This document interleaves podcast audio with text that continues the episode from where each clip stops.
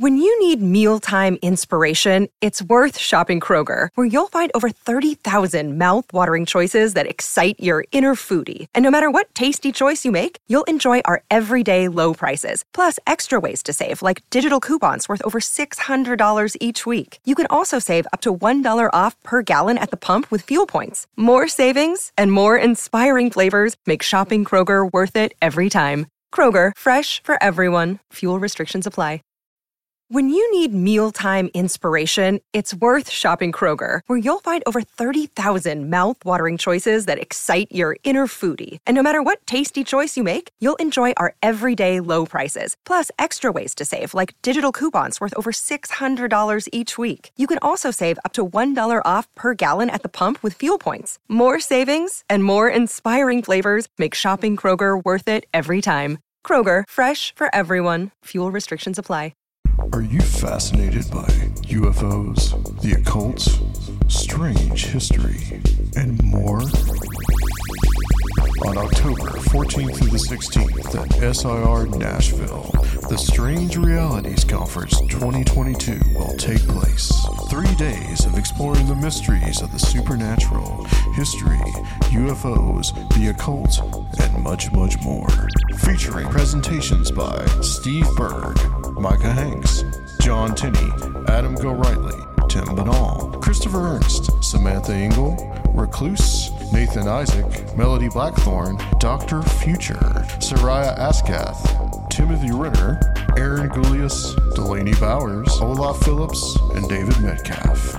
With workshops by Kiki Dombrowski, Ren Collier, and Michael Hughes. Come join us in Nashville or online. Tickets are available at strangerealitiesconference.com. Find out what everyone is talking about.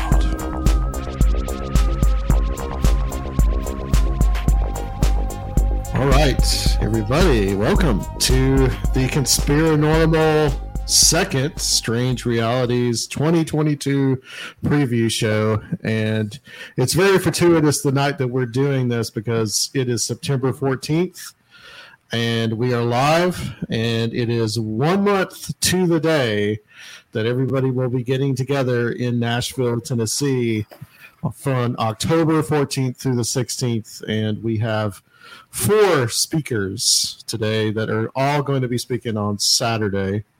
And I will go ahead and introduce everybody, and y'all can say hello. Kiki Dombrowski. Hi. I'm so happy to be here. yeah, good to have you. And uh, Steve Berg. Hello, everyone. Thanks for having me. Absolutely. Steve, I, I, I, I haven't got enough of you this week. I needed to bring you back. So, yeah, man. Like, three, West three Virginia days, trip. Yeah, three days was not enough. No, so. I agree. I agree. and uh, Michael Hughes is here. Howdy. Hi, hello. And uh, definitely, uh, last but definitely not least, uh, Mr. John Tinney. John. Hey, welcome. weirdos. What's going on? Yeah, welcome. Welcome back to the show. Um, two of you, I think three uh, were part of the 400th episode. Kiki, were you part of that? It's been so long now, I can't remember. I, I feel like I was I I must have had I think you were there. Yeah, I remember the whole gang was there pretty much. Yeah, Yeah. I think you were. Didn't didn't we do numerology or tarot of some kind for it? Was I think we might have done that. I think we might have done that for the uh, for the 2021 conference. We hang out all the time. I can't remember. I know, I know. And, and there's there's a there's a couple of episodes on the Patreon where, well, at least one where uh, Kiki gives us a quiz of to see what galaxy we were from or something like Oh, that. yeah. How fun was that? I was thinking about that today. I was thinking about that. I'm from Sirius, which feels real, real good. It, it, it fits right here with my starseed soul. So very happy about that one. I think I was from the Andromeda Galaxy, so I think I was like from a completely other galaxy altogether. I think I was Pleiadian, but I'm not a Nazi. Here we go. It already started. yeah, yeah. Well, okay. So since you since you brought it up, we'll we'll get to what everybody's going to be talking about in a second. Uh, what Surfiel is referencing. Well, J- John, maybe you could tell the story because I kept seeing this come up on my Twitter feed over the last few days. and I was just kind of like, "What is going on? Yeah, what, it's just what kind of shenanigans are happening now?" it's just one of those things that comes around. I mean, you know, the UFO community has always had some difficulty because there, well, it, it str- stretches into all of the supernatural communities, right? Is there's a lot of background, whether it be fictional or just the people who created certain systems of magic or even ideas that tend to be fairly white supremacist, uh, very Nazi based, and we are now seeing like kind of the re-rise of that because there's you know uh, a person who was promoting some Nazi ideas who went to a UFO conference and was getting her picture taken with all of the current big names in the UFO community. And so now, of course, you know, oh, I'm not a Nazi, but when a person has a past history, I mean, we live in an era, right? Like YouTube exists and your podcasts exist. And so you can go back and find people talking about it. This person specifically saying, like, she's a reincarnate of one of the good Nazis, not one of the bad ones. so, you know, that's, I don't, I don't understand how that's even a, getting yourself out of trouble. and makes, that seems like it's just like saying, I mean, she just said she's a Nazi.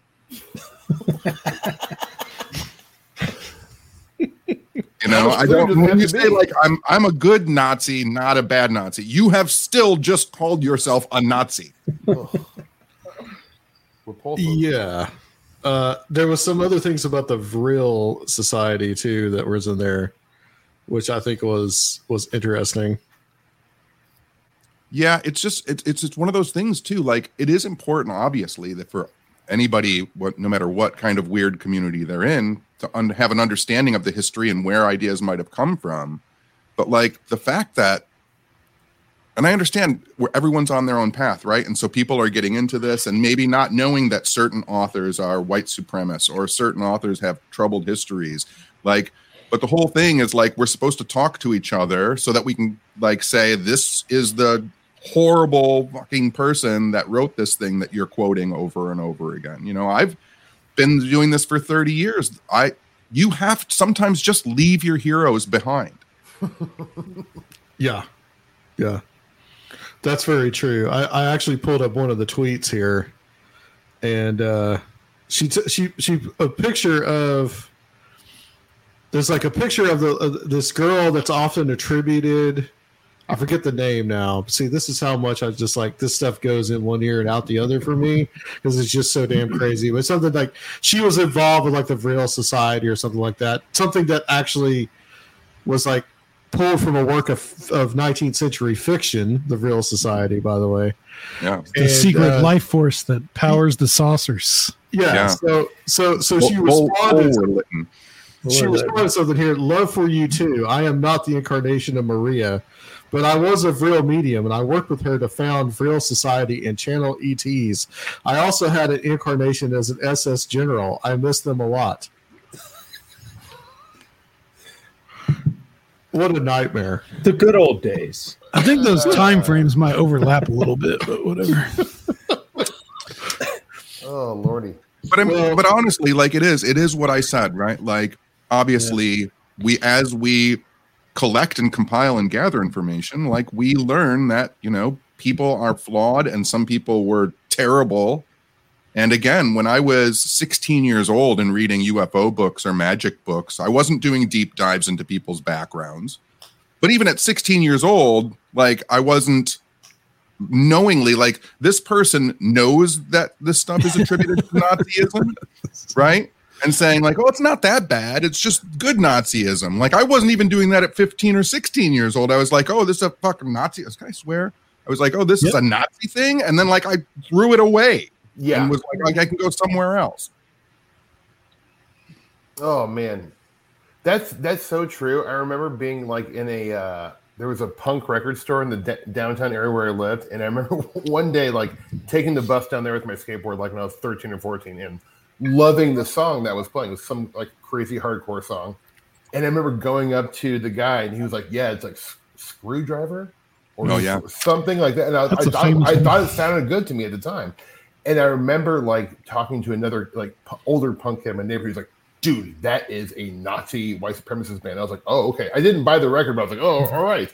But like, you know, the punk the punk community would teach you about things like that. They were, they were very nice, you know. But like, I, not to get too off the subject of UFOs, but to your point, Steve, like my first job was working at a, a bondage leather store, which was uh, also a punk rock record store, and I was like 15 at the time. yes.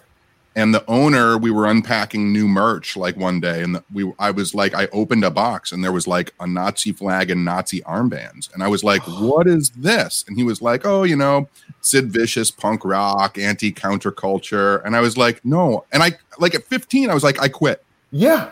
No, yeah. That's a deal breaker.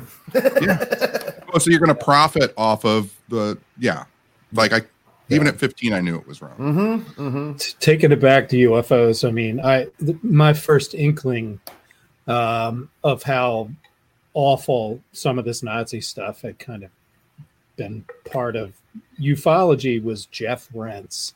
When Jeff Rense had totally. the, you know, the website that was everything UFOs, and then every once in a while you'd see, "Oh, really, you know, like a some little vaguely Nazi thing, and then he was he was a big promoter of Ernst Zundel, um, the guy who was all about like Nazi UFOs and you know and just basically you know paraded Zundel out and Zundel's Holocaust denial and stuff like that. And, and so I realized like you know sites could be real honeypots and they used people's interest in UFOs to just sort of kind of lure them into some really Yeah, especially dark- back then dark with some flashy hyperlinks.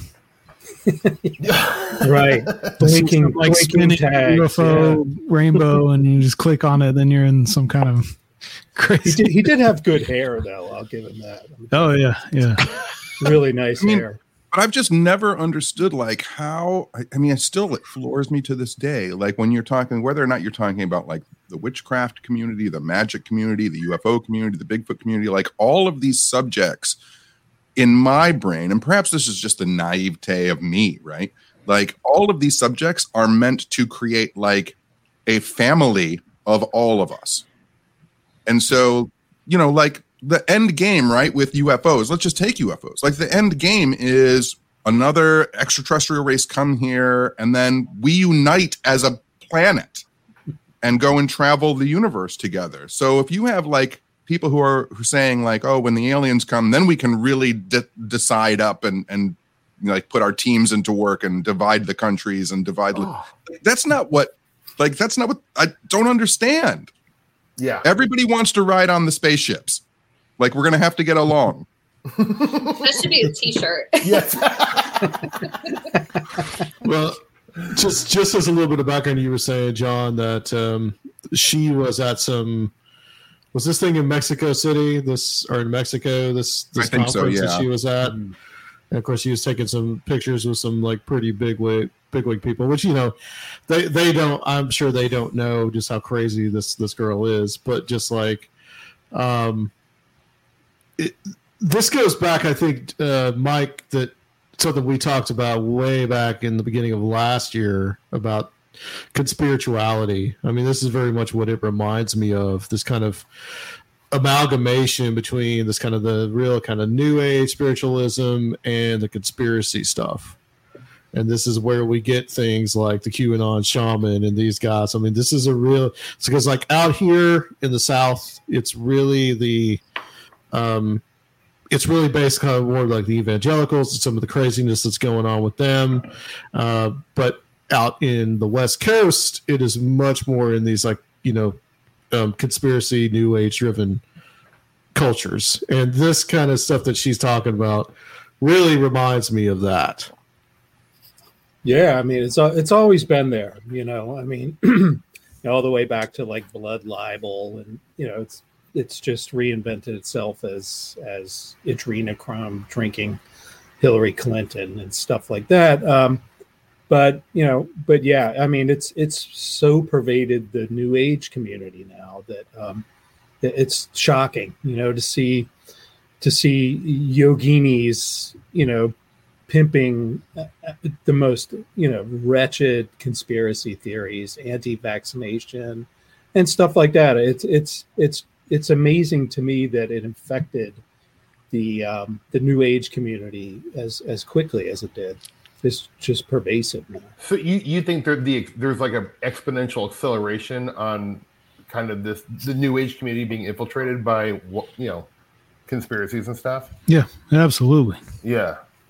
Yeah. Because like you said, it probably goes back way far, but yeah, it's I just took notice of it like kind of like five years ago. And was- Yeah, it really got in LA for- articulated. yeah, even in in that, LA, which uh, is a very blue state, I was Mhm. always noticing like these like the whole vaccine thing started like in Malibu, you know, like in the early 2000s, Mhm. like you know, it's giving kids autism and stuff like that, Mhm, mhm. and that was pretty more widespread than people really realized in LA Mhm. at least. It really got articulated in a in a academic paper called "Conspirituality." I forgot the author, um, but they they really kind of you know connected the dots and gave it that moniker. Mhm.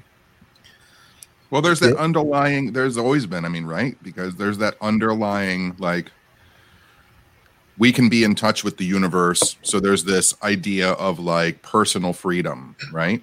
And that you can fall either way on political spectrums when you start to delve into personal freedom. Like Yep. you can be you know everybody should be allowed to what be the person that they are and recognize who they are but then you can also be no one can tell me what to do i know what's best for everything and you go so far left you end up right or you go so far right you end up left Mhm. You want to impose that divine order on the world. Yep. yeah Yep. And there's a distrust of authority you know i mean we in fortean circles that we we we grew up distrusting authority because we knew we were being lied to. Yeah. and we were being lied to about ufos we are being lied to about you know alternative energy uh, things like that. So we we have an inherent distrust in our community for a lot of a- a- and in the new age community it's very tied to alternative health modalities and things like that. So there's a there's an inherent distrust in our communities for authority. And Mhm. that's been just exploited. Um you know just it- it's it's an easy it's an easy in. It's an easy in. And and I, I i've you know I've said before like we we also have to acknowledge that among our ranks there's a lot of um, there's not a lot of rigor in thinking in, in a lot of people. Like we want to believe stuff. And uh, and sometimes we we like let the filters down a little bit because we want to believe or we're we maybe a little more gullible um, to, to certain elements uh, because we we want to believe. And um, you know that's been exploited too. We are an easy community to uh, to exploit with disinformation and misinformation. And and especially like right now like obviously you and on top of all of that that you just said michael like you've got money right so all of a sudden you see you know there's the new the fox fox nation whatever it is their new streaming service like they're doing documentaries on you know Car- tucker carlson presents crop circles Oh, tucker carlson presents cattle No, mutilations don't get Cattle. Michael started on that. yeah, he's got, a UFO, he's got a UFO show coming out. I just turned down um, Fox Nation is just fin- they just wrapped on their first paranormal reality show. They're going to have a ghost hunting show on Fox Nation. Damn And I Oh. mean, I mean, you know, if I get asked when I got asked to be on that, I'm like, what comes before it? And they're like Tucker Carlson. I'm like, what comes after it? They're like Mark Fuhrman. I'm like, are you? Why are you? they're asking the wrong guy, man. But the thing is, is they don't like they don't have an interest in it. They're looking to just generate money. yeah, yeah Yep. You know, and it likely will. I mean, like you know, I'm sure for the Fox News audience, you know, no offense out there, but I'm sure it is a ve- they are ripe for this stuff. I'm Mhm. sure they are going to eat it up. You know. Well, and then you know Tucker Carlson can pitch himself as some kind of truth teller. Yep. You know, I'm Right. telling you the I'm telling you the secrets that the government won't tell you. That Yep. you know, Yep. He, he's he's you know Rogan in the suit almost at this point. yeah and then take jeff rense you know it's that honeypot theory again you you dangle the exciting uh, you know provocative stuff out there and you get the eyeballs and then you start slipping in you know, the other garbage so one one of the things that's big right now, um, Bigfoot is, is such a huge thing right now. But I think one of the things that really drives Bigfoot is like for a lot of conservatives, uh, Bigfoot has become like this this symbol as well of just like kind of like the real like arch conservative, you know, uh, not necessarily rugged individual on its own. rugged individualism. Yeah, that's that's that's that's what I'm, glad trying to missed say here. That trend. You don't Yeah. need nobody. That is a bummer, man. I will. Tell, I will tell you. I, I'll find a picture and post it. But there was a, a, a cryptozoological convention, and there was a guy at the convention. He has a Christian Bigfoot uh, hunting group, and on the back, on the back of his shirt is a silhouette of Jesus on the cross and Bigfoot on his knee in front of. Yeah, right. I've seen seen that. I've seen that. Yeah, You're kidding me. Yeah. yeah. This is a thing. I mean, Or conversely, as a Bigfoot comedic is bit, a Nephilim leftover or some kind of demonic entity that needs to be hunted. oh, It'd be Well, really not cool get- I- Go ahead, Sorry. Kiki. Oh, I was gonna say, I was just thinking of tattoo. You you made me think of a tattoo idea. Like I want the Last Supper with all cryptids sitting with. nice. Flatwoods That monster in the middle. yes. what I was going to say real quick is, and I'm uh, here getting, uh, you know, conspiratorial and controversial. I think people should look into because it is very heavy, like in the UFO community, that there are a lot of Mormons. Like that's pretty mm-hmm. well known. But I think that people forget, like, you should look into the Bigfoot community because most of the well-known Bigfooters are also Mormon. no Treasure way. hunters too. Yep. Yeah, mm-hmm. and like I've talked, you know, whether I because I think I think Jeff Meldrum is still Mormon. I think he's still practicing, but they bring up the biblical story of you know the two children that were born, and one was covered with hair and was a man of the woods, and the other was I can't remember the name of the, the babies now. Um, but his Is this- father, is this Jake, Jacob and Esau. yeah, Esau, yeah, yeah, Yeah, yeah. And how Esau's father knew him by putting his hand on his shoulder because he was covered with hair. And so, like, there's actually this thing where, Mm-hmm. like, Mormons believe that Esau is like one of the lost tribe, and it's Bigfoot. Yeah. Okay. That's fun.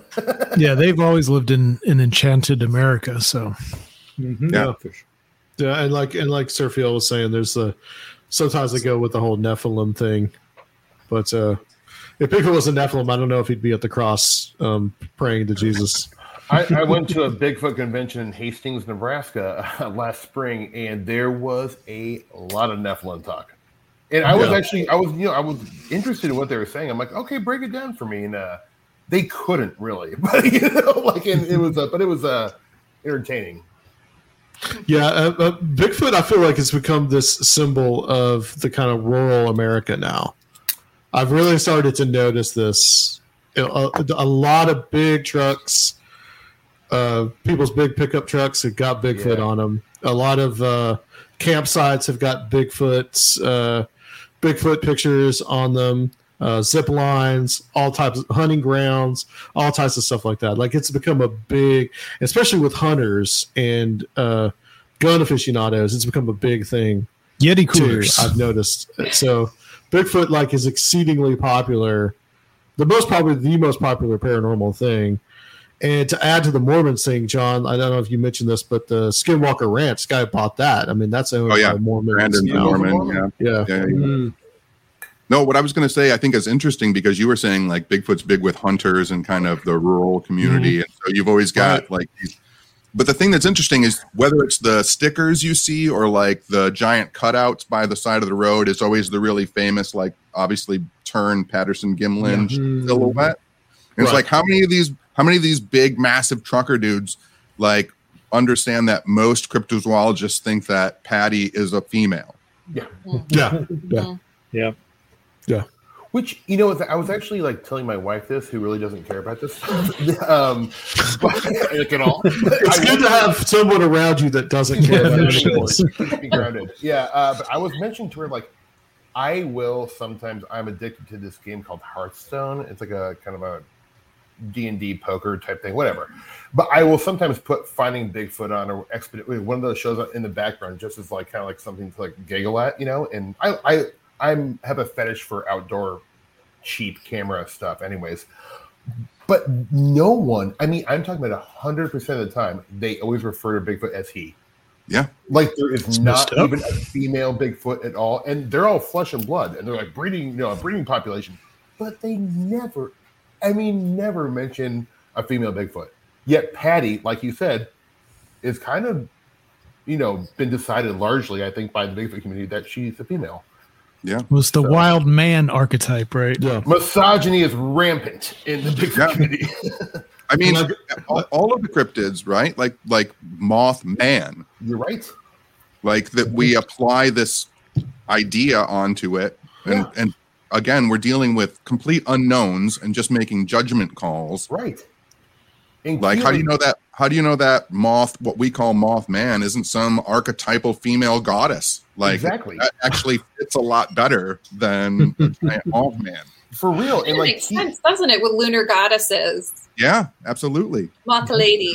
and I like Keel and Gray Barker, who both, you know, wrote the books, kind of the definitive books about the Mothman, they never once men- mentioned the gender of it. They don't talk about it like that, you know. So Right, but the That's funny. Flatwoods monster is depicted with a dress and almost always depicted as female because Yeah. of the kind of Yeah. flowing gown. you mean this one, John? You got it! You got it! Oh my god! How fun is it to hold? It feels like you won an award. I love it. I love it. It's yeah, it's my uh, you know. Well, just to just to address this one question or, or, or statement real quick, would would be natural for the Bigfoot interest to be high amongst rural outdoor folk? Absolutely, Yeah. Yep. I would say that for sure. But I'm talking what I'm talking about is something from the last just I've noticed in the last two or three years, and maybe really only in the last year that it's gotten really much bigger. You know, it's not it's not a judgment either way. It just I find it to be an interesting case. But what I what I would say, kind of, is that at least in, in my opinion, um, I've always you know I love all this stuff and I've read about it my whole life, but I feel like when I started when I read Josh Cutchin and Timothy Renner's books on kind of the paranorm paranormality aspect for Bigfoot, it got me excited about Bigfoot again. You know, and I think for a lot of people, maybe of- who have been into it for a long time, it's not a new thing. I think kind of the paranormal you know theory or philosophy on cryptids is is really exciting to me at least you know like i love those books. I love what timothy renner his approach to it. So i think there is for the first time or not first time but somewhat recently there is good material on the paranormality aspect of bigfoot you know? So there is some good stuff out there i think. I actually think it's a good time for bigfoot in some ways you know Yeah, and I think like to your point, like again, I was saying about how we're all on our own paths and our own journeys and stuff like that. Like I was privileged enough to grow up in a super diverse community. So when I got interested in Bigfoot and was checking out books on Bigfoot, you know, one of my friends who is one of the original, his family are one of the original inhabitants of North America, like his concept of Bigfoot, like I was probably 13 when he was like, "Oh, that's a that's it's a nature spirit that my people used to." And so, like at a very early age, it was introduced to me as, Oh. "Oh, there might be a physical thing," but for a lot longer, it's been an elemental of this earth. It's been a, a, a spi- more spiritual creature. That's a lucky lucky nugget to pick up as a kid too. You know, Yeah. like Mhm. wow, because I mean, it took me a long time to get there. Well, it's, uh, let's get into what you guys are going to be talking about at the conference. And like I mentioned before, all thr all four of you are going to be speaking on Saturday. And what I'll do is I'll kind of go down by the. Uh, actually, Kiki, Mike, and Steve, you guys are all on a block on Nice. Saturday. So, Kiki, we'll start with you. Uh, this is Saturday, October 15th, in about a month. Got you coming in from lunch uh, 1 to 2. And I should say that uh, Kiki and Mike, you both are going to do the work, going to do more workshop format for your presentation. So, Kiki, let's talk about what uh, what you're going to be doing for Strange Realities. I'm really excited. Um, I'm going to do just a divination workshop. I kind of wanted it to be equivalent to the arts and crafts hour at a camp. So it's just going to be kind of a hands on, really mellow, chill class where you know we'll we'll do some talking about what divination is and maybe talk about different forms of divination i have tons of different kits um, so I was going to bring oracle cards and tarot cards and runes and pendulums and dowsing rods. But I think the thing that I'm really excited about is um, having everybody build their own trinket kit. So anybody who attends will be able to build their own divination trinket kit. And I've started to collect things to share with people, and um, that's been a lot of fun. I like looking for shells, so that'll be there. And I'm going to do some acorns and you know all sorts of fun little things. I won't give too much away about what else I want to put in there, but um, I think too, even like before we started um, the broadcast, that idea of sort of like um, it might also be fun to do some automatic drawing, right? Or or maybe like we could do some sort of surrealist drawing exercise where somebody doodles, folds the page, and the next person continues. So just just kind of an hour of divination and working with what our spirit wants us to um, encounter with ourselves and the other folks in the room. That sounds so amazing. I'm Really I, awesome. I am enthusiastically there with the bells on. Oh, That sounds so fun. Wow, perfect. Good, good. Yeah. Um, well, thank you. Yeah, I think I think it will be a lot of fun. Um, uh, yeah, I'm excited, nervous, looking forward to talking to people, looking forward to seeing people getting to know themselves through using divination tools. I think that's a really powerful thing. And then maybe even talking about, you know, I'm sure people are going to have show and tell stories, maybe talking, letting people talk about, you know, their experience, their really awesome and weird experiences using divination. Um, it'd be a lot of fun. I know it's only an hour class, so we'll see how much. Awesome. fit Thanks for that. We really wanted to get the workshops going this year, and, and both you and Mike Hughes are going to be um, providing some different types of experiences beyond uh, just the usual lectures that we've had. So I really appreciate that. That sounds like a lot of fun. Thank you for letting us do that. I I'm thrilled. It's definitely a place where I feel a little bit more comfortable and confident than getting up and doing a slideshow. Um, although I think that's good too. I'll probably have a slideshow still, um, but Okay. Yeah, and, Yeah. and and this way too, because we were thinking about doing it in the in doing the workshops in the other room while it's going on, but this way too, the online audience can join in with this as well. So it's just going to be all on one stream, and I think that I think that's going to make it make it a little easier.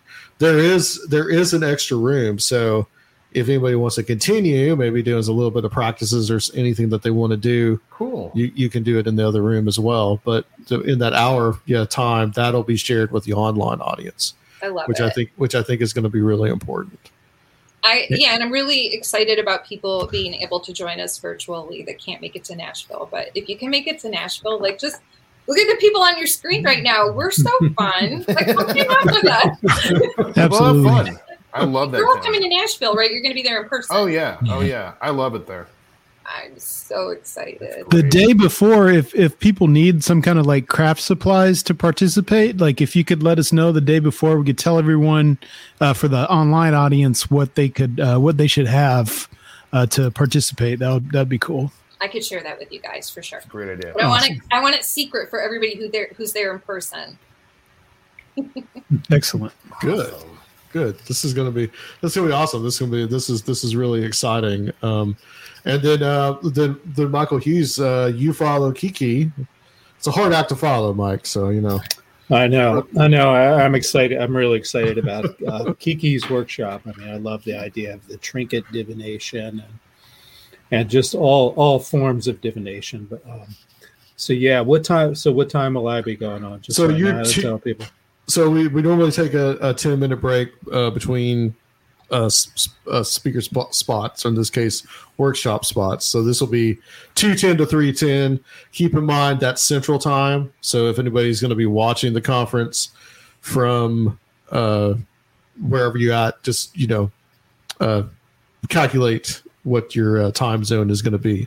Can So, do. yeah. Can do. Um, yeah. So what I'm doing is tarot magic, and essentially, I mean, so many people have been getting into tarot reading. Uh, you know, I remember when I first started teaching classes, I would get maybe, you know, six, ten people. And every time I do them now, I just have to have a waiting list because there's Wow. just such an incredible interest out there among, you know, such a diverse group of people too. So for me, I think a lot of people are into using the cards and divination with the cards. But what this workshop is going to be about is how to use tarot um, just sort of to navigate your life, you know, to live better, to enhance probability in your favor, to get insights that aren't just the typical reading cards for insights and things like that. So, and these are a series of exercises, like things I've been working with for many years, things I've picked up from other people, you know, so I credit the other folks that I got some of these exercises from. Um, but it's just, I think it's just another way of looking at this art, this divinatory art, and taking it into just different places in your life, um, just to explore, um, you know, interfacing with reality using these. I generally use the um, the major cards for the most part, so a lot of it's going to be focused on the 22 major cards. But I'm bringing lots of decks. I have lots of historic decks that I use for different purposes, and I'll talk to people about different decks you can use for different kinds of, you know, different exercises and things like that. And um, but what I would encourage, and uh, I'm also like like Kiki, I'm very excited to have people join online as well. All this stuff can be taught really easily virtually. So uh, I'm just uh, I'm just really excited. It's it's the first time I've talked about a lot of this stuff because generally I just teach like practical tarot reading without a lot of magical components to it. So it's really exciting for me because I'm just kind of like spilling all the stuff that I've been excited about and that I've been doing for a long time. So, and I, I just encourage everybody just bring a deck, like bring your favorite deck, bring a couple of decks. If you're sitting at home, just, you know, use whatever deck that you're familiar with because it will be applicable to basically to any tarot deck. That's that's the point of it. So uh, I, I'm really excited. So I appreciate the opportunity to do Yeah, this perfect. workshop. Yeah, Oh, It's great to there it's great to again. have you back. Yeah. I can't wait to get back. I love Sir Studios, man. It's such a fun time, like walking around and looking at all the instruments and everything. All my all my music geek friends, I just kept like sending them shots, you know, of, like the wall of of drum kits and you know, and just the endless wall of guitars and stuff like that. And they they, they were just you know they were blown away. So it's such a it's such a cool space too. So Yeah, it's a great place. Um, the reason that we've done it there, since you brought it up, the reason that we've done it there over the years is uh, really because of Rob, Mhm. who used to be part of Conspiranormal and really still part of our family. Um, he's the one that will be doing the uh, doing the sound. So you, I think you probably met Rob last year, but um, you know because of him, you know the first year we were able to get a di- good discount because he worked there at the time and it's just it has everything we need and uh, when the pandemic hit Uh, they decided that since they were getting a lot of bands practicing they decided to install internet in every single one of the practice rooms. So we have the largest practice room which is room number one. And so we're able to just hardwire in and just stream last year. And it was a they, they really have literally everything we need to make this happen. So. Cool cool venue I, I just want to add one more thing too is that this tarot magic is my approach is that magic is just something it, it's part of being human is doing magic. So you know you don't have to be a witch or you know follow any particular tradition. I just think magic is like our birthright you know it's it's something that we do. So this is magic that you know it, it doesn't matter what your spiritual perspective or your tradition or anything like that. It's just this is what people do and you know um, everyone should experience more magic in their lives that's what i look at I love Well that, put. Michael. Awesome. Yeah, Sounds like a great class. for sure. cool I have Well, the we'll have- tarot deck for it too. You see? Is that gold? oh, nice I'll bring my Oh, Twin man. Peaks deck. We'll do all the TV shows. I've got my UFO deck. Um, uh, you know, I've got my Miss Cleo deck. Maybe I'll use that one. So, I'll, br- I'll bring my vintage Kiss trading cards, which I've used. No, yeah. Please, I want to see that. All right, we all have to bring these. Detroit Rock City, baby. Yeah. nice.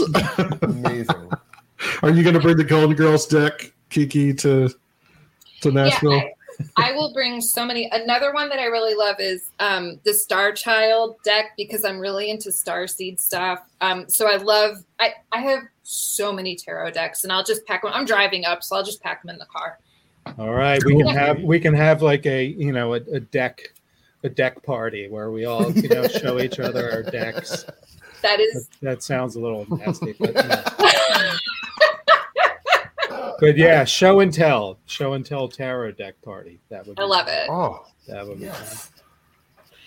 Perfect. Fun. Well, at uh, following this workshop, and sorry, Steve, you got to follow this greatness. Oh, but good uh, lord! yeah. Oh my gosh. Well, three um, three twenty to four twenty. yes. So There's a 10 minute break after 420. yeah, ten minute Perfect. break. Perfect There is a ten minute break after four twenty. Strange how that worked out. I will have to observe. I will have to observe. Um, no, I will not. I'll be a professional. That'll happen afterwards. Um, so uh, yeah, I'm gonna. It's a, not really a hodgepodge. I'm to talk about kind of two different subjects. Um, one is I, I studied long form improv and sketch comedy. Um, this kind of this Chicago style uh, Second City Improv Olympic upright citizens brigade. I, I did it for 15 long years. And the guy who invented this form and really invented improv as an art form is this man named Del Close. And Del Close was John knows who he is, of course. And um, he was a brilliant person, a troubled man, you know, prickly and had his uh, misgivings, but he was very into magic and um, he rubbed, you know, elbows with a lot of uh, kind of the big players of the 40s and 50s and supposedly he gave you know L. Ron Hubbard the idea to write Dianetics, and so I'm going to talk a bit about that because I mean this guy literally influenced everyone we grew up watching. You know, Bill Murray, you know, everyone in the early SNL. They're all kind of, and they they call themselves disciples of Del, and Del would teach the opening every every improv show I ever did. You would start with something called the invocation, where you were invoking to the you know the spirit gods mm-hmm. of comedy to you know like get everyone going into a group mind. And i have to say it worked you know like i bought into it completely. And you know he always you know he would say you were performing magic up there. You're not doing comedy. You're not doing acting whatever. You were performing a ritual. And so it was i i just want to like kind of you know talk a little bit about you know the occult influence on mainstream comedy because there is a big one. And you know it's not evil, you know, scary. I think it's very positive and good. It's a great way to, for any artist to loosen up and get out of their head and learn how to perform unconsciously with other people. So I want to talk about that a little bit because, you know, I have a personal connection to it. But um, also, I, uh, you know, like a, uh, about a year and a half ago, two years ago, I during the pandemic, I moved back to Omaha, Nebraska, where I'm originally from, to kind of help my parents out because they're older and I was freaking out because it was a pandemic and they're by themselves.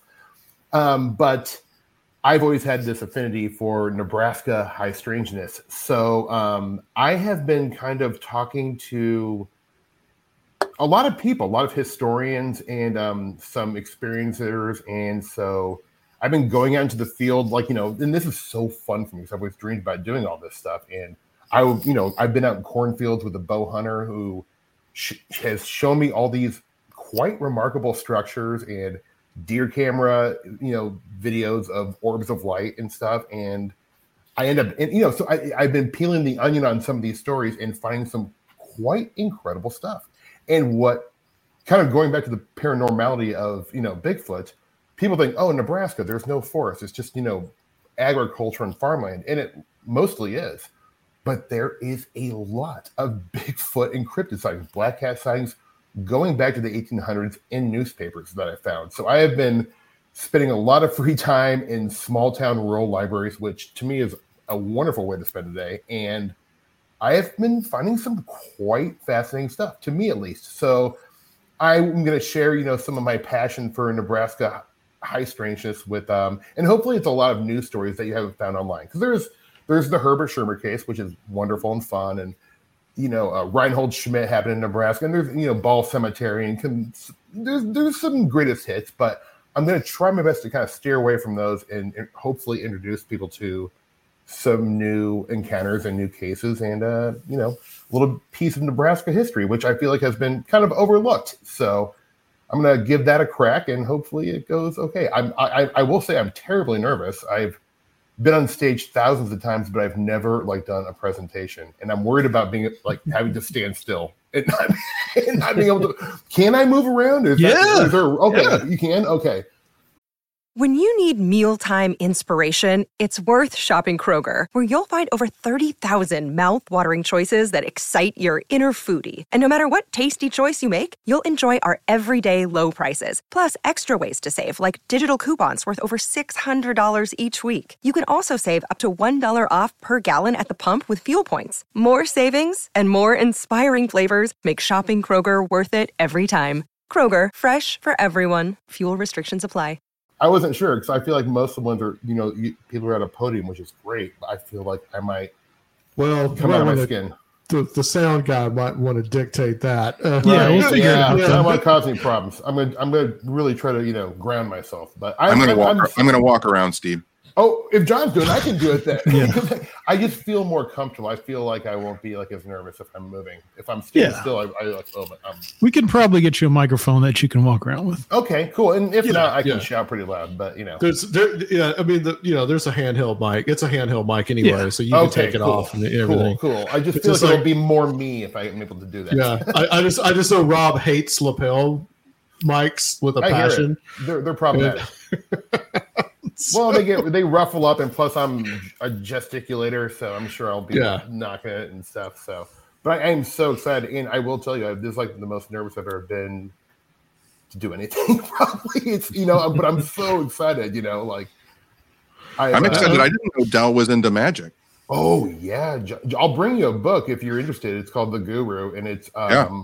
I think you'd really enjoy it. I mean, he, he was deeply into magic, and he was a Wiccan, you know, and he uh, all his teachings, he or like his whole philosophy, he really learned from magical practices, kind of the Crowleyan, like Kenneth Grant stuff. I think he was a bigger Kenneth Grant guy, but it's quite fascinating. Yeah, it's it's interesting. I've always wondered why long form improv and and improv like that style of improv. I've always wondered why I've been so drawn to it. Like I wonder Yeah. if I'm just unconsciously recognizing You know, I, I bet. of- I think I think you're right. I mean, even like you know, like whether you're a Grateful Dead fan or not, they kind of did the same thing where there was like no set list. We're just gonna go like invoke something at the beginning and play for four hours, and sometimes it works great, like improv, and sometimes it's a train wreck. That's Steve, why I'm kind of worried. I'm kind of worried that the some uh, synchro mystic uh, bullshitters are gonna like take that and run with it to uh, expose the satanic origins of uh, comedy in Hollywood. You I'm know, sure. so oh, it's, I Oh, mean, what more could they do? You know, like I mean, it's it's insane, man. Yeah, have it's- fun with it. Eat your heart out. Go for it. Actually, that's it. That's since you brought that up. I mean, I know that there's lately in the last ten years there's been a huge occult revival, Mhm. but uh, historically, I mean, uh, I have a lot of actors because I mean, acting is a craft, Mhm. And have a lot of actors embraced some of these ideas and some of these more like occult and philosophical concepts, like like Del Close did. You know, I think you know it's funny because most of my friends are from like an improv sketch alternative community in LA, and no one really cares. You know, like honestly, like Yeah. they know because all our teachers that we up were direct like disciples of Del, and all they would do every class and like when they were coaching us was quote Del. So we all knew about it, but for me, I was like, "What? Are you kidding me? Like this is amazing!" And for me, it was I, it was, I was I loved it so much. But my friends were like, "Cool, can I just get on stage now?" So, I but but I will say, I think actors and artists in general are more open to some of these kind of woo ideas that, or you know, whatever you want to call it. That I, mm-hmm. you know, because if I'm at a party for more than five minutes, I'm asking someone if they've had a weird experience, you know, and a lot of times they say yes, you know, like it's, Well, So, yeah. yeah, especially I mean, if you get actors that uh, you know that have been in theaters, yeah, you get a lot of weird theater ghost stories and those Every kind of theater is haunted, they say. You know, Yeah. like in uh, the th- I I did uh, I performed when I was in college. I did a lot of plays outside of the campus I was in, outside of the school, and sure enough, the theater was. I never experienced anything, but everyone's like, "It's haunted, man." I was here last night, and the doors were slamming and stuff. So like, it is. A, that is a thing. Yeah. You know what, Theater- Steve? Theater major talking- here too, by the way. Oh, when you were talking, I was thinking too, like when I listen to the podcast that I listen to or go to shows where they're doing improv, it's funny because sometimes you'll hear interviews with comedians and they'll sound like they're, I mean, obviously there are some people who just don't believe in anything. yes. Almost every time I go and see improv, within moments, they have devolved to a ghost being involved Yep. or an alien or a monster Yes. like or someone is psychic and and like like it's uh, every improv immediately like all of a sudden someone's a ghost and haunting the house Exactly. That is wildly common, and pirates and robots. But those are the big five. You know, when people are like, "What should the scene be about?" Hey, I'm a robot. You know, from outer space. Yeah, you're so right. Though it is wildly common, and I've done it myself a thousand times. For me, it was a go-to. You know, like you know, scene would open up. I'm getting abducted and getting you know, you know, surgical things performed on me. You know, but uh, totally off base, but since you brought up improv, is there any link between uh, comedy improvisation and like jazz improvisation? Are there yeah, are there ties? And you know, because it seems kind of the Mhm. same thing, and a lot of a lot of jazz. I'm a Yes. big jazz fan. A lot of jazz musicians are kind of start to get out there too. Totally. Just let it flow through you. Yeah, it Yeah. really it really is. Uh, Del was a huge jazz guy. Big surprise. surprise, And so yeah, he was very very inspired artistically by jazz in so many different aspects. But the improvisational thing absolutely was borrowed from jazz. Oh, Totally. cool. I think it's you know improv is a mixture of jazz and magic. Really, you know. Very Love it. Cool. Jazz and magic. Jazz and magic. Jazz hands and magic. So, actually, Saturday night, the 15th of October, we end with uh, Mr. John Tenney, the headliner. John, you're the headliner of Saturday night. pressure No yeah. pressure, yeah. 8.50 to 9.50, that's Central Time again. So, John, what are you going to be talking about? i'm the headliner then i for sure get to walk around on the stage That's yeah, right. you That's do. right. You do. Um We'll pass the mic. How about that? you know uh, anybody that's ever seen my lectures know that it's very free form but one of the things that i i used to do this lecture a long time ago which was called the end of the world and it just discussed apocalypse and doomsday scenarios and how many we've all lived through in our lives and how every generation has these moments where they think it's the end of the world but i kind of recrafted some of that lecture because i wanted to do a lecture about the doomsday of conspiracy theories. Like mm. how conspiracy theories like don't even really mean anything anymore. They are like obviously they're alive and they surge through everywhere but at the same time they're completely dead because there are so many conspe- con- competing conspiracy theories that like you it used to be a big deal if you had a convention and there was a hollow earther and a flat earther and they might argue at that event right but now like there are so many hundreds of thousands if not millions of competing conspiracy theories it's dead like and it's over. And one of the things that i actually i'm going to talk about that and and how that informs and and creates kind of the way that we think about reality or our seemingly shared reality right now. But i will start i, I really want to attempt to at my lecture at the beginning i want to attempt to create a conspiracy theory and then by the end of my lecture with the help of people online and in the room we're going to validate the thing that we made up at the beginning of the of the lecture. Like i want people to use their phones and the internet and their knowledge and we're going to start crafting at the beginning. I'll do my lecture and at the end we'll have all the evidence that what we made was true Can, can we have a hashtag for it so we could get it going on Twitter too? Yes. Absolutely.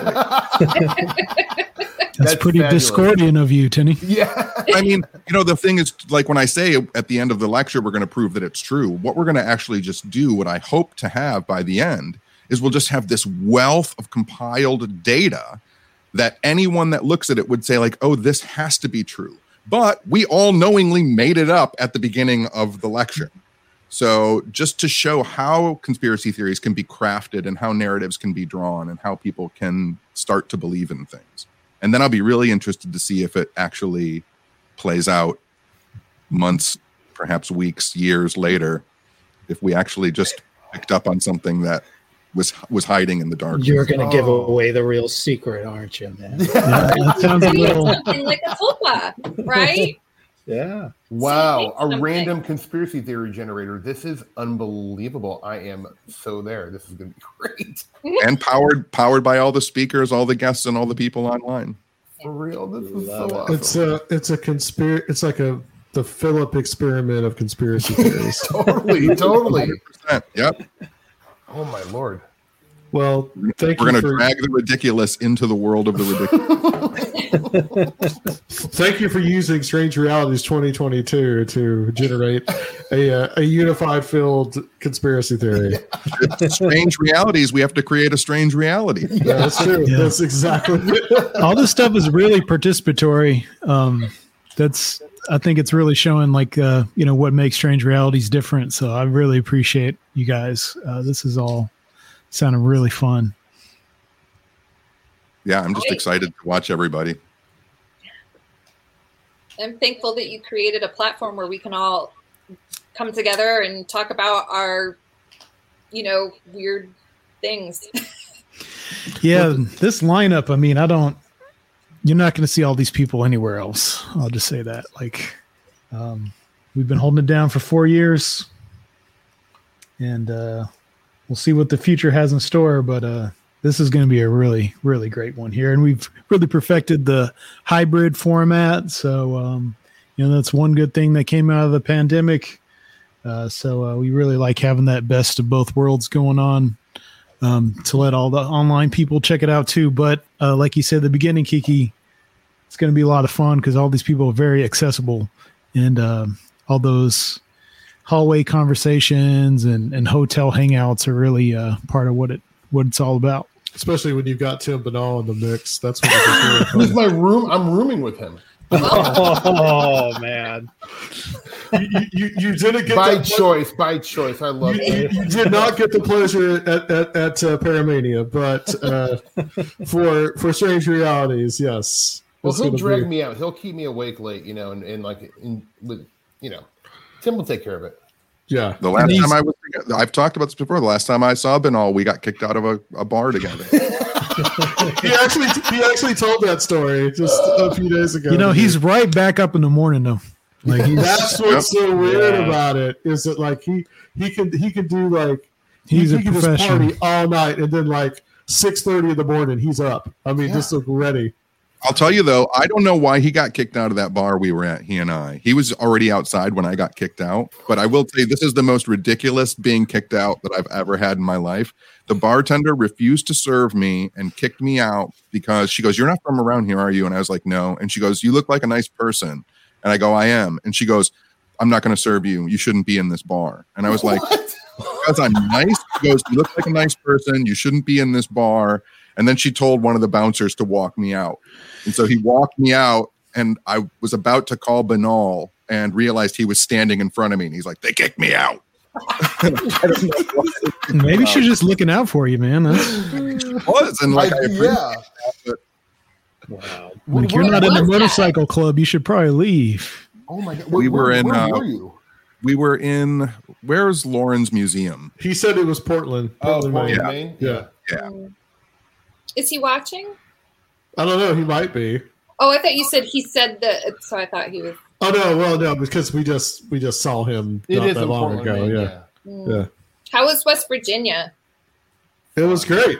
I loved the pictures. It was, It was really, really fun, fun. to see everybody It was- enjoying themselves. It was With just Mothman's so butt. fun to like go stand where Linda Scarberry saw the. I mean, like you know, like I that was that book was such a gateway drug for me, like as a kid, and it you know still I read it like five times. Like I would love John Keel so much, but um, it was great. You know, like it was cool. I think it's a pilgrimage everyone should make if you're into weird stuff. I think, Whoa. and Flatwoods is so close too, so you might as well go to both.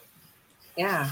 Uh, Yeah. I- oh, I'm so glad. That, And the that seems like Serpent a lot Mound is right there too. The Serpent Mound that would that might have been my the best thing I saw. That Did was you like, guys saw. You guys saw there before, right? Yeah, I, Okay. I, I drove out because I wanted to go there, and I went, I went to the Cahokia Mound um, mounds on my way home, and that was it's. A, Amazing. I can't believe we were not taught that in high school or like in, in school. Period.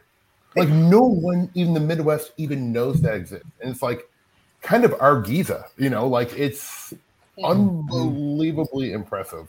And to know that you could just walk to the top of it and look out and see the arches it's Yeah. really a fascinating vibe it is very moving, really. You know, like I was like Yeah. emotional. like I, I loved it so much. there um there's some cool i guess it's not that close um Old Stone Fort. yep that's what i was thinking Where's of that? Where's that? Manchester yeah. tennessee so actually Hmm. where the town where bonnaroo is Yeah, it's like 45 minutes out. Hmm. It's a little field trip, but that is uh, an ancient area where mounds were built on this really beautiful, like it's gorgeous. It's like this like peninsula of just waterfalls, and it's gorgeous. And these mounds were built built up to align with the summer solstice, which I think is cool because Bonnaroo also happens around the summer solstice. So this tradition of honoring the sun is still taking place in the same area. Um, and then there's also like the ideas of like all the, the like the the giants being found in the caves around the area too, like the giant skeletons. Um, and one time I went into the Old Stone Fort shop because I was like, I'm just gonna ask. I was like, Do you have any information on giants? And the woman was just like, No. Oh, About One of them. She had no comment. She had no. I could get a patch and I could leave, like get Yeah. on the trail and leave her alone. But it's it's really beautiful. Um, Oh. and also, if you go in the other direction towards the Natchez Trace, there's actually another mound uh, uh, on the Harpeth River that really? you can see. And if you sign up with the archaeological whatever, you can walk there and walk up to the top of the mound. And there's um, petroglyphs on the rocks nearby. So there's really sacred space and really beautiful areas. I mean, Nashville too. What was it that they were building where they found a saber-toothed tiger skeleton underneath? The, um, either- Yeah, one of those buildings downtown. That's where we get the mascot for the uh, hockey team, the Predators. That's right. With their sacred catfish ritual every game, right? Whoa. So yeah, it, it it's such a beautiful. You'll love it. Yeah, I I've been to Nashville a few times and I love the city, but I'm hoping to, you know, carve out enough time where I can go check out some other weird stuff. I know the Bell Witch is played out, but I have to go see the Bell Witch place. I'm so close. I have to go. You know, like I know. Well- I think that you guys you guys went last year, didn't you? Did It was all closed, Yeah, but we everything went was there. yeah. closed down, but Oh, COVID. there's I, I think that um Sergio was saying that there's actually a uh, that Thursday before the conference there is a tour going on about Olivet Cemetery, What's which is very well worth going Hmm. to see anything at Mount Olivet Cemetery. Is that in the evening? Yeah, very cool. Are we gonna are we gonna carpool out there? Yeah, I don't know. We'll see. We'll get to see how everybody feels because Oh, there's going to be gotta- a lot of people. Yeah, we should we should probably just go out there just to just ourselves and don't worry about the tour. Yes. Which I mean, you know, That's Sergio knows where the plenty of stuff is by himself. So That's awesome. Sir will be our tour guide. that's Good. I right. can do Now it. I can finally say it fun. I, I got to say, while a bunch of you guys were tooling around Mothman, um, I was feeling very jealous that I wasn't there. And I was driving in my car, and this kind of younger dude pulled up in front of me, you know, stickers all over the car, and there was a freaking Mothman sticker on. it. Really? Ooh, I love it. I had just been looking at, at the, the photos and just feeling extremely envious of, Oh, of wow. that. So that was kind that was a great little sync there. That's a great one. There, there's there's something about the the existence of the mounds and all the weirdness. There's something to it. Um, because My it's little- interesting how my little sync that just happened was you guys my mind was spinning because like one of the most haunted cemeteries here in detroit is mount olivet Oh, really? So like, yeah, yes, yeah, it's already happening, man. all of it here is a very. It's like a very special place. There's a lot. There's a lot going on there.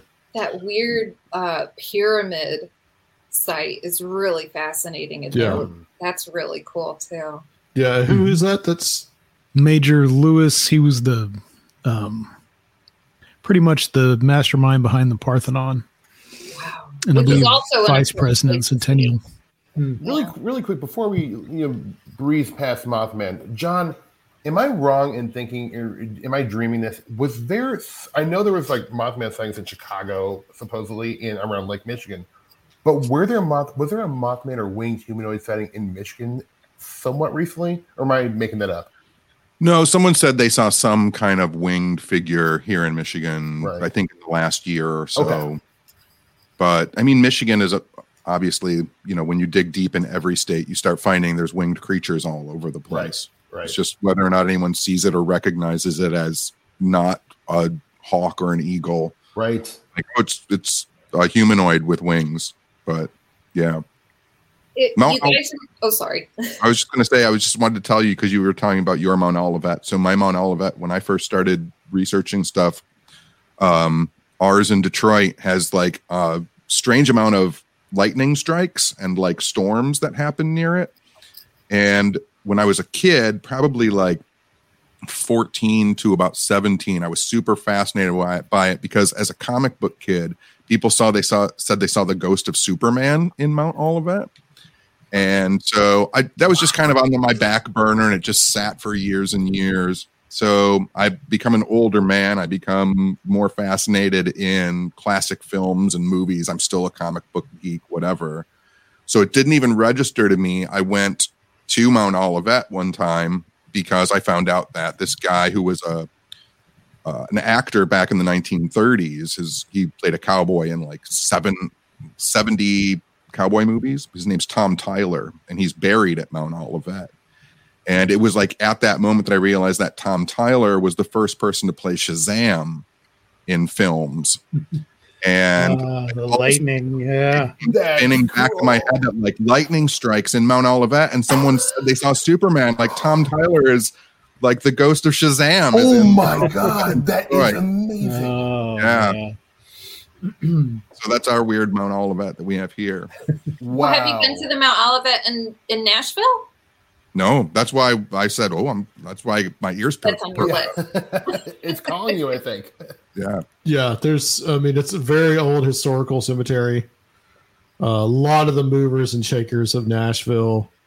There's a lot of just a lot of history there, um, and it's still it's still an operational cemetery too. Like there's a, but I mean, you you can definitely tell the old part, and there, there's some interesting stuff to see. We'll try to we'll try to get as many people as we can on that Thursday night. We'll, we'll I think it would be good to do it before the conference because we did do that with Ren Mhm. uh, and a one other person. We went we went up there and just like you know hung around at nighttime. Ooh, And, maybe, uh, Thurs- surf- maybe Thursday night. Yeah, like I said, Sergio. I mean, you know, he, he's a good enough tour guide himself. He knows that place pretty well. So you got you got my brain spinning because now I'm wondering if I should get some of my friends here to go to Mount Olivet on the night we go to Mount Olivet, and see if, and see if I can see if I can get uh, Tom Tyler to appear as Shazam in your Mount Olivet. see if see if we can open a portal. Is that what you want to do? Yeah, yeah, I, I have some friends with that could probably do some do something in Mount Olivet in Oh. Detroit. I'm loving what's cooking here. This is Uh, good. It's This going is to be really such good. a good weekend. Oh, the best. Back to the mounds, real quick though. Uh, Steve, the next day, you left. You left Sunday. We we Yeah. we well, you left on Sunday morning, but Yeah. Sunday we went to the Criel Mound, which is C R I E L. That's that's right there, like a place called South Charleston. hmm Really? It was, Uh, it was in Charleston, actually? Yeah, it's in Charleston itself in a little park.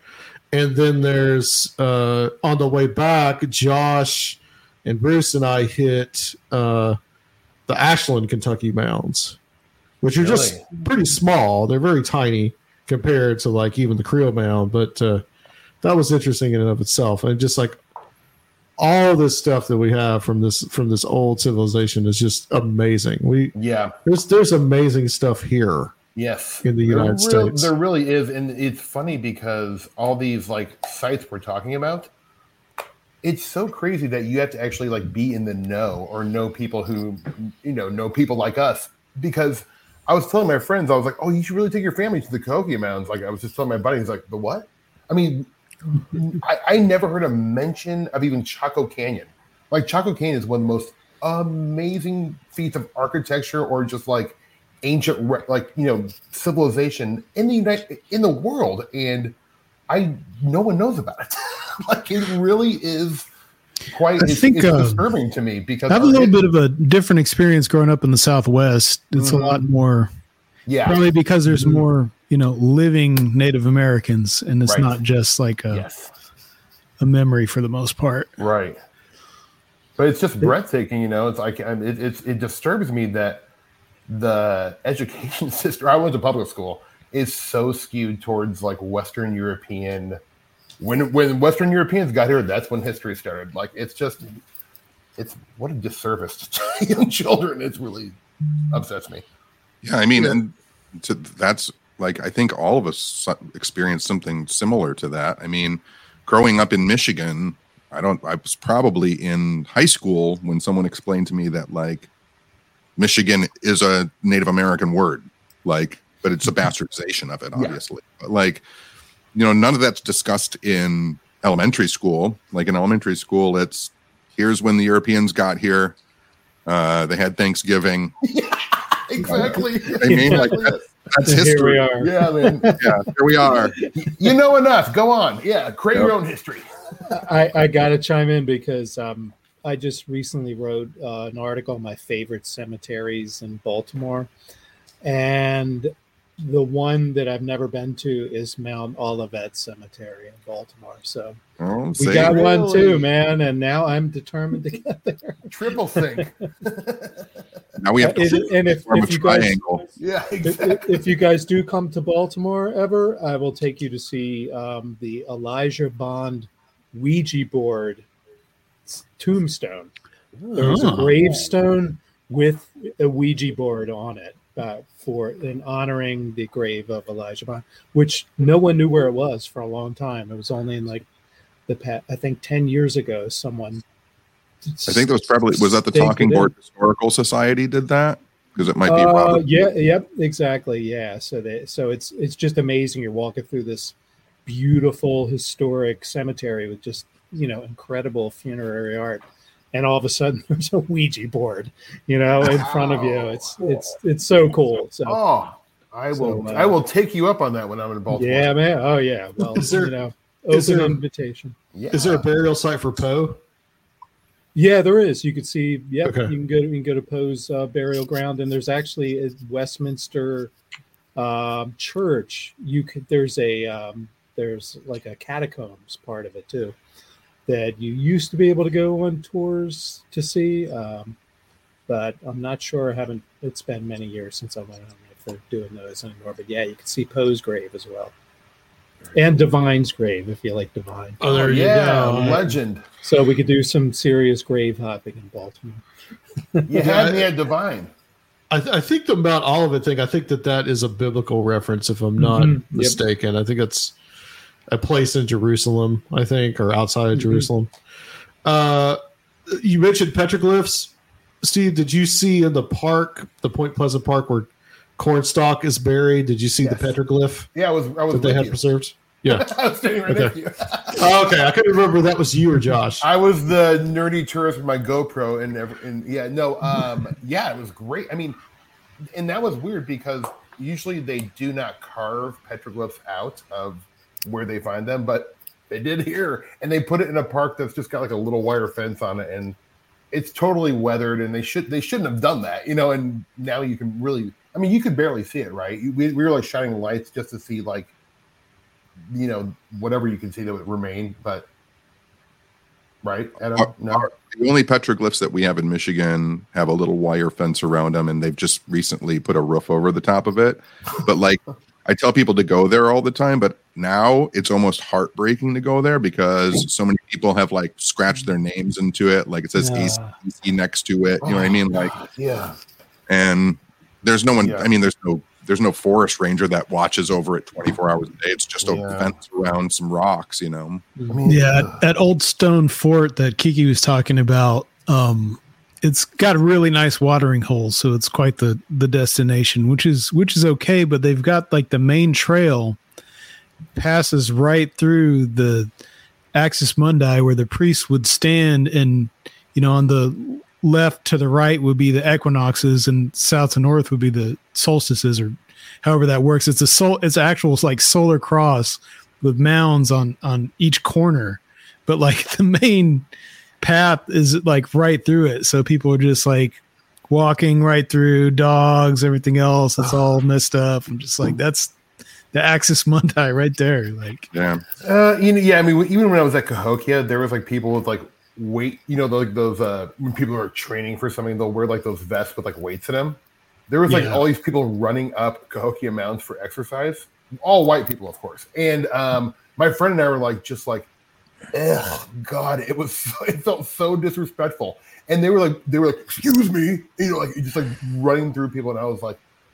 just Calm down, you know. Like I'm like, do you really have to come here and make it your gym? I mean, that's like, you know, people Yeah, are what- makes me think too like even if you go to like sacred like really well-known sacred sites like the giza pyramid there's like people blocked off so people can pose for their instagram shots. I mean Ugh. we were in the most sacred of places in the holy of holy temples and there's people you know like posing and Yeah, you know with their selfie sticks and you know it's it's a really interesting thing. I mean i also took i mean like i i was facebook living through dendera Sure. but it was everyone's got to get a pyramid selfie quiet. in. and I think that everybody should go to Dendera. So I wanted everybody to come with me. of course. There's just there's a way to do it, you know. Like you know, it's just I, I feel like it's sometimes like when I was walking up the Cahokia steps, I was like really wanting to have this. Prof- I wanted to walk slow and like really take it in, but I had to like walk fast because there was all these people exercising behind me, and I'm like, So- and isn't it weird too? Wasn't there like a farmer who just put he built his house on the top of the Cahokia mound at one point? Like I don't know. I wouldn't doubt it though. That's very common It was like practice you can find them all over again yeah. there's that oh. there's that story that Grant Morrison, the comic book artist, uh, talks about when he went to Kathmandu and there was this temple that has 365 steps and you have to step on each step and you can't pause between taking steps. And if you get to the top without pausing you get are granted a wish. And he was talking about because the steps are so like strangely formed like you really have to pay attention. It takes a lot of energy. And so like he committed himself to doing it and like got to the top and he got to the top and there's a, a vendor up there with t-shirts saying like, "I get to the top like and grant morrison's like that guy does that every single day like he holds all those shirts up there every day it is. It's really interesting. Like, it makes you think too. Like even at like Chichen Itza, you're in this like massive ball court that's like made to be this like sacred mythological site that is the story of creation. And there's people trying to sell you magnets. yeah. Yeah. yeah Yeah. Yeah, and I mean, I guess selfishly, I just want to go and like be in my own head and like kind of like you know trip out when I go to those places and really just try to Yeah. imagine what it was like, and you know, and they were really interrupting my mojo, but not all I got really, I, I got really lucky. Um, back in, I think it was like 1989. I camped near Palenque in Mexico, and that's Mm. the that's the ruin with the Erich von Daniken guy. It looks like he's in a spaceship, you know. Yeah, yeah. And um, and at that time, uh, this guy at the campground said, you know, you can just walk through the trail, man. You know, you can go at night and just be in Palenque by yourself, and uh, uh, you know, I, I just feel sorry that people can't do that anymore. They have Yeah. guards there and all that. We just walk through the jungle, and all of a sudden there are these glowing white ruins that you could just climb on and go inside. There's like a meditation chamber that's just completely dark and sitting Yeah. in the darkness. And so, and you know, it's it it is it's sad that you can't do that. You know, you got to go past the t-shirt guy and hike up and Yeah, and When I was- all the commercialism. They're just But- tough.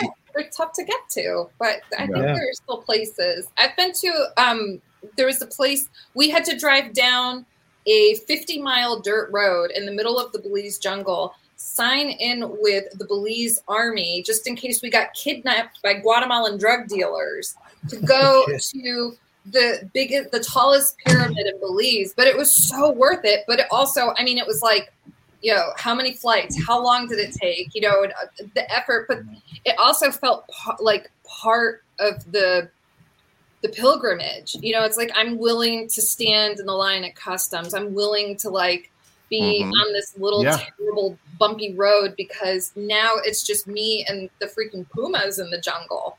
Um, and that's it. Um, Yeah. But it is, it, you know, I, I heard that they're paving the road and it's going to be a little bit easier so tour buses could get there.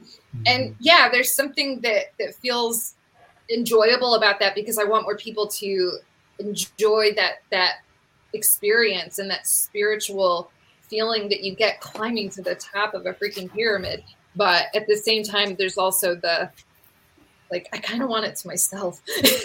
well, that was when you were talking about the pyramids. So in '92 is when I went to Cairo, and I bribed the guards to let me in. Like my the guy who I gone had gone to Egypt with was like, "Listen, it's going to cost you thirty dollars, and they're going to give you, you know, I think it was like eight minutes alone or whatever like that." And obviously, there were other people waiting who were bribing these guards because it was the middle of the night. You know, they were letting us in.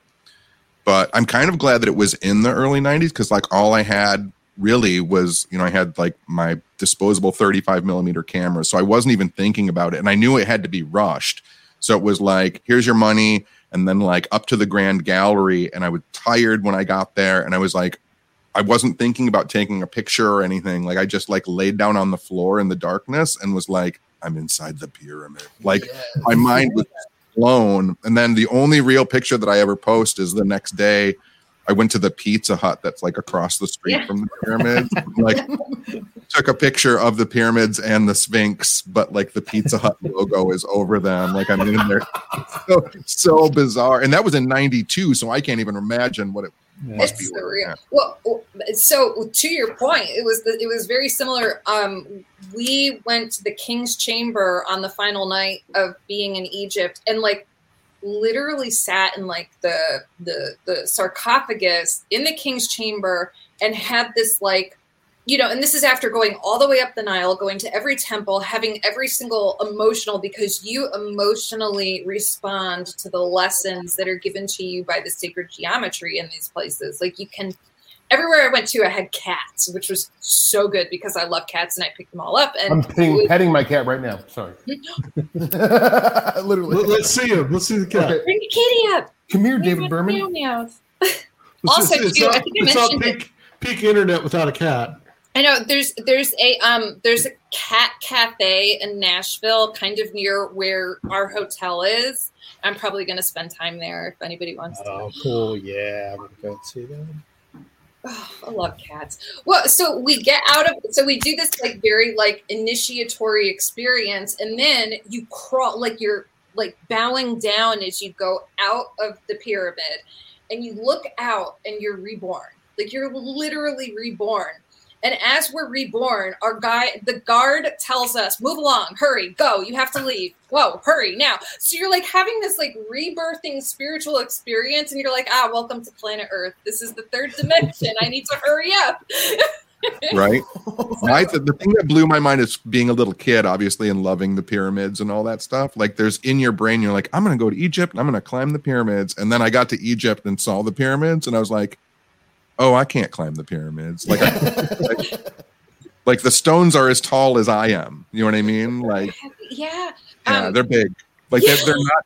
You always hear step pyramids, right? And so in your brain as a little kid, you're like, oh, they must go like steps. Like I should be able to walk up them. And then the first one is like five and a half feet tall, and you're like, oh no, I'm not I walking didn't up. know that. I just I assumed you could. You could climb them. I mean, they'll probably like you. You couldn't now. I'm sure. Ancient Yeah. giants Yeah. did. Yeah. Well, you You're can't right. unless you find the right person to give money to. That's my Yep. thought. Yes. Because Mhm. there was a lot of stuff that we weren't allowed to do until we, you know, tipped the right person. Yes, for sure. they were made for the Nephilim, right, Sirfield?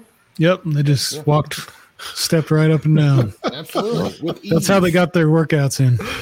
waltzed right up there. That's Bigfoot had a T-shirt shop at the top. I was, I was quite amazed. See, there's no forest around it. It's got to be, you know, got to be paranormal. Well, guys, I'm really looking forward to the conference. This is gonna be this is gonna be great. Uh, we're gonna have we're gonna have a lot of fun. I, I probably will have pulled all the hair out that I any of the hair that I still have left on the end of it, but uh, I think we'll all have a lot of fun. And um, so, just to kind of recap, guys, just uh, Strange Realities Conference 2022 taking place in Nashville, Tennessee, and online in October 14th through the 16th of 2022. Uh, we have Kiki Dombrowski here. She is speaking a workshop actually from 1 to 2 p.m. That's Central Time. Michael Hughes, 210 to 310. Uh, he's doing another workshop that is uh, also Central Time. Steve Berg, 320 to 420 with a 10 minute break after. And uh, 850 to 950, Mr. John Tenney uh, concludes the uh, Saturday night. But uh, the festivities will probably continue all along into the morning because I'm sure with. I'm sure with with Binnall, it's going to be you know go on go on for at least till six or seven o'clock. so He's just wake. He's just waking up around then. well, actually, actually, I should say Tim is going to go first. Um, it, it, it, it revolves around two Tims. It's basically like uh, the way we've done it the last few years. Or last year we did it. We're doing it the same. Tim Binnall starts on on Friday night, and Timothy Renner stop uh, ends it on Su- Sunday. So it's it's between two Tims, as we like to say it. I, can I So- quick- in, ter- in terms of the workshops, do you, you do I need to like, or do, do do people need to sign up prior to reserve a spot? It's going to be all part of the same. Yeah, it's So anybody that's there watching can participate in the workshop. There's no special definitely VIP pass or anything like okay, that. well, I definitely want to go. So yeah, You're there, dude. Yeah. nice. If you're there, you are in the workshops. I'm so excited for you guys' workshops. These are gonna be so fun. I have a lot to learn. This is like new stuff for me too. I can't wait. Excellent. Same, same. Uh, I don't know. Yeah, big time. Rituals. I'm so excited. It's a little niche, but yeah, I can't wait to share it. Well, let's let's go down the list. John Tenney, where can people find you? Uh, all my social media is my name, John E L Tenney, or if that's too much work, go to Google and type Tenney weirdo, and then just follow the link. Lovely. I'm doing that just cause. And Michael Hughes. Michael M. Hughes everywhere. So just look for that. All right, and uh, you still you have your author page up, I assume, as well. Yeah, it all it all just funnels through my name. Easiest Okay. way to do it. Yep. And Mr. Steve Berg. Yep, my social media stuff is Bergmaster five thousand. Okay. Yeah. And uh, you can, if you- if you guys got time, go rent uh, the uh, the, the uh, Skinwalker Ranch movie. Oh man, uh, there's better. Don't do it. Is that what you said? I mean, yeah, if you want. I mean, there's better ways to spend your money, probably. Rent's one of my other fine films I've been. Not my proudest, proudest moment. And uh, although we did, Steve, have an idea for what happened to your character, we do have an idea for a sequel. Yeah, this, I think the, the sequel will be amazing. The spinoff. yes, yes. Yeah. and Kiki, where can people find you? uh, KikiDombrowski.com, but Dombrowski's a long one. So you could try Kiki Tarot in Google, and I usually pop up at the top. And you can find me on Twitter. That's where I'm the most active, pitifully, because I'm not very active on social media. Kiki D three three three. And there's a new interview of you up on uh, online right now too. We should mention Ooh. that. Yes, there is, and I will post it on my Twitter. Um, that was a really, really lovely interview. I really enjoyed doing that. So yeah, I'll I'll, I'll post that and share that with, with folks on Twitter, and um, I'm on Facebook too, but I just um, I'm not as active. Yeah. so I'll post it there too. Just find me there. All right, guys, and we are Conspiranormal. If you don't know us by now, I don't know how you want it, but uh, we still doing the Patreon stuff. I've got uh, a good Patreon uh, segment, a couple of Patreon segments coming up with Joshua Cutchin on the way back from Paramania, where we talk about it. So if you guys want to check that out, we call it Car Spiranormal. So uh, Sergio can tell you where to find that. You can find that at patreon.com slash conspiranormal. All right, guys. I want to thank you so much. Uh, we are we are 30 days and counting to the Strange Realities Conference. Come join us in Nashville. The fourth annual hybrid.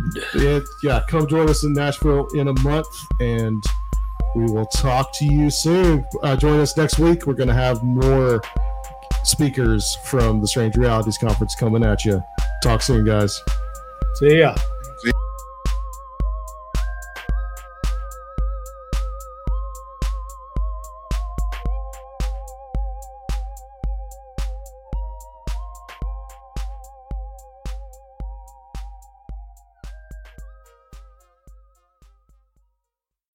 When you need mealtime inspiration, it's worth shopping Kroger, where you'll find over 30,000 mouthwatering choices that excite your inner foodie. And no matter what tasty choice you make, you'll enjoy our everyday low prices, plus extra ways to save, like digital coupons worth over $600 each week. You can also save up to $1 off per gallon at the pump with fuel points. More savings and more inspiring flavors make shopping Kroger worth it every time. Kroger, fresh for everyone. Fuel restrictions apply.